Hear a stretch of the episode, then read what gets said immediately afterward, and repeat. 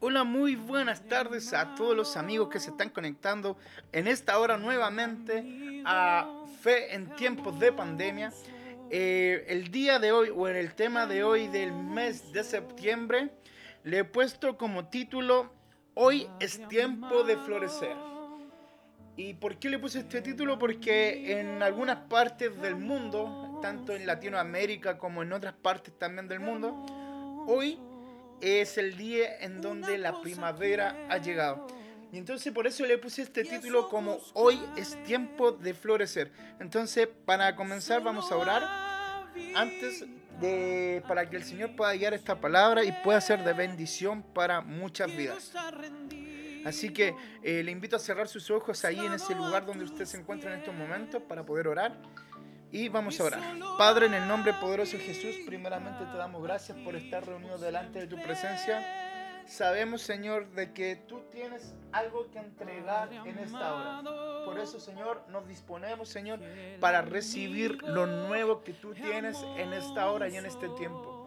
Señor, que esta palabra pueda ser de bendición para mucha gente en distintos lugares del mundo en donde nos estén escuchando.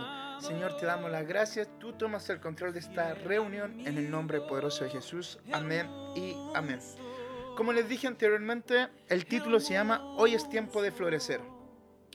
Y para ir comenzando o, o, como se dice, dando una pequeña introducción, voy a decir que cada día es tan diferente que unos llenos de colores y otros se sienten grises. Y esto no tiene que ver con el clima, sino más bien con nuestras emociones. Hay instantes donde nos sentimos tan secos, sea emocional o espiritualmente. Y esto nos hace eternos los días. Más ahora en cuarentena, hay algunos que están saliendo de la cuarentena y todo ese tema. Y complejos las circunstancias. Pero como todo, tiene un propósito y un fin determinado. Cuando pasamos en el desierto pensamos en absoluta sequedad, ¿cierto? Pero nuestro desierto no todo es malo y una pérdida de tiempo. Para que el desierto florezca puedan ocurrir algunos cambios, tiene que llover y haber cierto nivel de temperatura. ¿Sabe que estas dos características Dios nos las concede para florecer en nuestro desierto?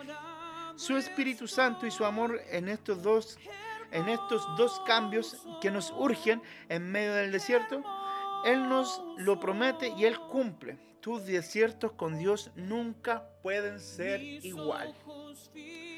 Entonces voy a ir al verso de Isaías 35.1 que dice, se alegrarán el desierto y la soledad.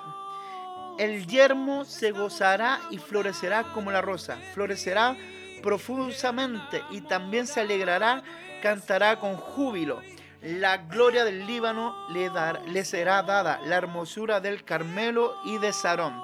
Ellos verán la gloria de Jehová, la hermosura del Dios nuestro.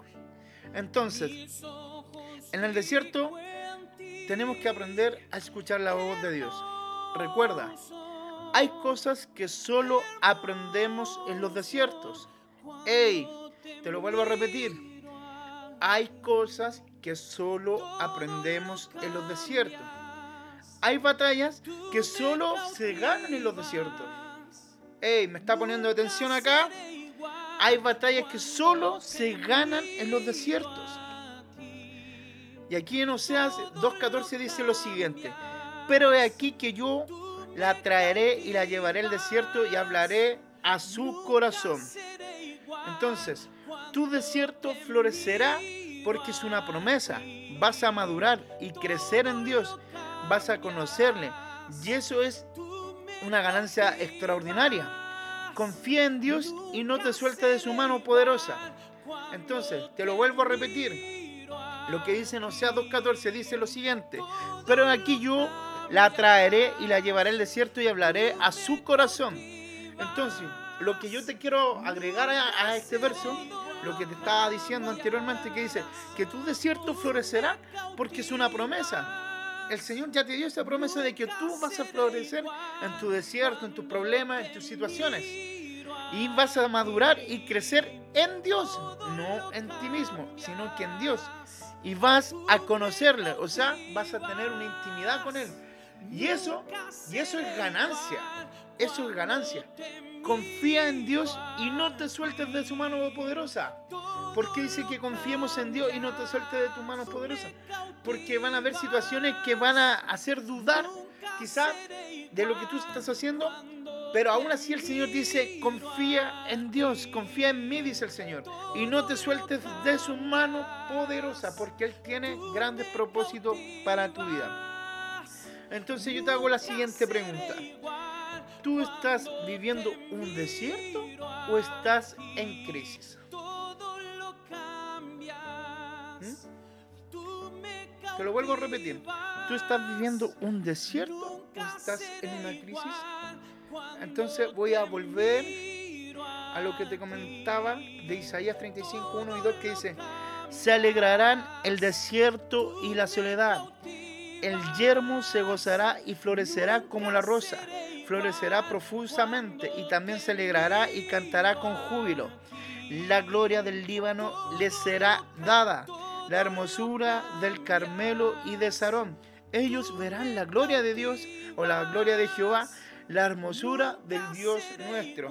Entonces, recuerda estos dos puntos importantes que vienen a continuación. Hay cosas que solo vamos a aprender en los desiertos y hay batallas que solo ganaremos en los desiertos. Entonces, te vuelvo a hacer la pregunta anterior que, yo te hice. ¿Tú estás viviendo un desierto o estás viviendo una crisis?